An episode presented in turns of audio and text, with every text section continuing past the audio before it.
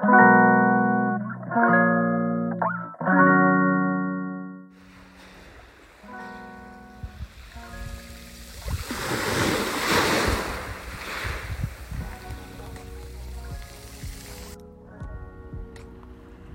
んにちは。ミネチャンネル第9回目の配信です、えーこのチャンネルはジャンミネコとフードアーティストの小山ミネコが料理やエンタメ日々の気づきを気ままにトークします、えー今日は4月25日月曜日です。今日はちょっといつもと違うルートで散歩がしたかったので、えーちょっと時間を作って地元の海岸で収録をしています。どうでしょうか？風や波の音が聞こえたりするんでしょうかね？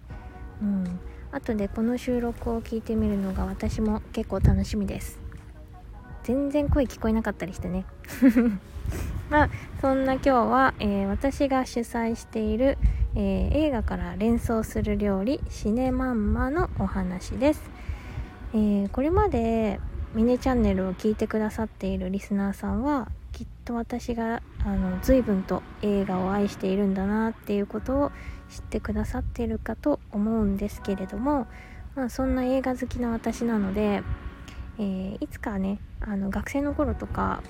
もっともっと前ですけどいつか映画と食を組み合わせて何かできないかなってずっと長いことそんな風に考えながら生きてきました。大学に進学してからしばらくは東京や神奈川に住んでいたんですけど、まあとあるきっかけで、あのーもうね逃げるような感じで、えー地元の静岡に U ターンしてきたんですけどそれでもしばらくはまた都心に戻るかお店を開業するかしたいなってでも、まあ、違うアイデアがもっと違うアイデアがあるんじゃないかなっていうふうにもやもやしながら日々、あのー過ごしていたんですね。でまああのそんな時、まあ過去の自分の体験を棚卸しするみたいに、まあ、振り返ってさらにそこに今の自分ができることやりたいことを組み合わせたりさらに、まあ、その時ねいろんな場所に出向いていたのであの新たな出会いや、まあ、いろんなきっかけがあってね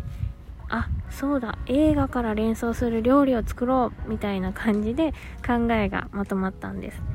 まあ、もともとその分かりやすいのは映画をあの映画に出てくる料理を作るっていう方だと思うんですけどそれは別に誰でもやってるし誰でもやってることをやってもあの勝負になっちゃうというかあの人の方が美味しいよねとかあの人の方がなんかぽいよねみたいな感じになってしまうのが嫌で誰とも勝負しなくていいようなことがしたいなと思ってあそうだ連想だったら、まあこれは私の考えでいいじゃんっていうこととかあとはそれをね体験してくれた人があの私はこう思うよみたいな感じで想像力も豊かになるかなって思って連想料理になったんです。でしばらくは、まあ、ブログの中で映画の感想とかエッセイのように書いててでなんだろうね。あのーもっとこの映画が好きだとかワクワクしたこの気持ちを何か表現できないかなっていう時にお料理で表現してみようっていうのでそんな風にブログの中で書いてたんですね。でタイトルの「シネマンマ」っていうのはシネマとマンマとヒューマニティを組み合わせたんです、まあ東京に向かう高速バスの中でパッと思いついてすぐにね持ってたパソコンでワードプレスに打ち込んだんですね。でまあ本当はねシネマとマンマ映画と食だけのつもりだったんですけど、まあその時スペルを間違えてしまって 後で気づいたんですけどマンマの真ん中がね M なんですよ本当は。でも後でちょっと変えてみようかなってやってみた時にあの見た目のバランスがなんか嫌だなってって思ったのと今更変えるのもなって思って、まあ、ヒューマニティを後付けでねあの足したというか隠したというかねあヒューマニティで行こうみたいな感じでやったんですね、うん、直さずに、まあ、今になったらヒューマニティが一番大事になってます。うん。でしばらくはそんな風にブログだけで書いていて、まあ、だんだんとそれだけじゃ満足できないなってやっぱり思ってきてリアルで体験したり世界観を作ってみたいなって思うようになったんです、当時は映画から連想するお弁当屋さんをやろうと思いました。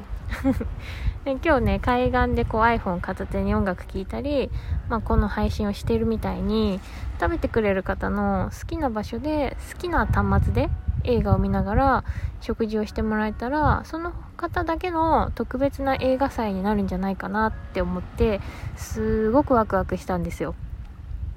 まあ、プレゼンとか熱意を伝えるっていうのはあの結構得意だったのでやってみたいっていうことを人に伝えるとあの驚くほどあの協力してくれるような方々がたくさん出てきてくださって、まあ、私以上にあの楽しみにしてくれたんですね。でも、まあ、自分の中でそのアイデアのブラッシュアップを重ねていく中でお弁当は自分の個性が活かせないんじゃないかなっていう気がしてあのもやもや繰り返しながらあの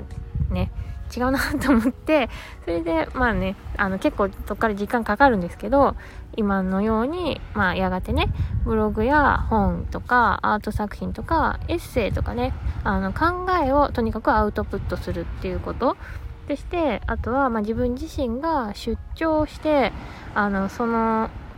クライアントさんだったりっていう方の好きな映画の世界観を食事の空間とか料理で表現すること。あとはその方の、え、人の、え、人生自体を映画だっていう風に捉えてその方のストーリーで食事の世界観を表現して、まあ、伝えるっていうことをするようになりました、まあ、ただいろんな手法でストーリーのある食事っていうのを伝えてるんですけどベースはやっぱりねあの映画や、まあ、人の話あのをストーリーを食事に変えて体に取り込むっていうこと。栄養を摂取すること以上に、まあ、心を豊かにすることだなって思ってるんですね。昔はねあの今よりもっともっともっとね自分のことが全然わからなくてなんでこんなに人よりもちっちゃいことで傷つきやすいのかなとかなんでみんなと同じような、まあ、常識めいたことができないのかなっていうふうにすごく悩んでてでもあのー自分ではうまくできてないなって思ってるけど応援していただいたりとか、まあ、すごいねとかかっこいいねって言われたりするとなんかもっと頑張っちゃうというか、まあ、本当はしんどいのになんかあのー、しんどいって言えなくなっちゃったりしてたんですよね、まあ、だからといってまあ、いつまでもね同じことにくよくよしているっていうのも嫌だったし、まあ、自分が悩んでたりぶち当たってる悩みなんて、まあ、大半はね悩む必要なんてないような、まあ、くだらないことでそれに時間を使ったり泣いたり人生もエネルギーも無駄遣いするみたいな感覚がすごく悔しくも感じてたんですよ。でも人に相談ばもし、うん、するけどあの相談ばっかりしすぎちゃうとそれって重たいじゃないですか。で相談するんだったらあの、スパッとね悩むのやめようみたいな 感じもするからそれであんまりこう人に言わないで毎晩ね仕事が終わると映画を見てたんですね。結構昔の話ですよ。8昔って言っても6年7年8年くらい前かな。まああのー、家帰って仕事が終わって遅くなって映画を見て、まあ、今の気分に合うんじゃないかなっていうフィーリングとあとそのジャケ写の雰囲気を頼りに片っ端から夜中中ずっと見てました。そうするとその映画が自分のその時の気持ちや、まあ、人生にフィットするほどストーリーに入り込むというか、まあ、投影自分自身をその映画に投影してまあ、その映画の中を気持ちよく泳いでるみたいな何とも言えない不思議な心地よさを体験できたんですね。であんまり人に怒ったりしないタイプだから、まあ、怒りや憎悪がこみ上げてくるような、まあ、ダークな映画を見て、まあ、普段出さない感情を使ってみたりまあ、逆に感動を誘うあのヒューマン系とかを見るとポロポロ涙が出て、まあ、自分の悩みで悔しくて泣いたりするよりもずっと心地が良かったりね、まあ、結局、まあ映画を通して、まあ泣いたり怒ったり、あのー、するしてるんだけどただ悩みに執着するよりはずっとストレスがなかったしあの映画のストーリーってあの多くの場合主人公とか、まあ、登場人物があのステップアップ成長していったり少しずつ人生が良くなったりするからそれもそれごと自分に置き換えて映画を見た後自分の人生までちょっと良くなったような気分になることができたんです、まあ、そんな日々が続くと少しずつ自立してくるというか自分の力で問題に立ち向かったり、まあ、たまに嫌なやつに出会ったりしても よし次のダンジョン来たみたいな感じであの自分の人生を映画のつもりで生きるみたいなことができるようになったんです。野望としてはねあのなんかの映画監督やってみたいなとか 自分の人生を映画にしたいなとかまあ、映画のつもりで生きてるみたいな 感じにだんだんなって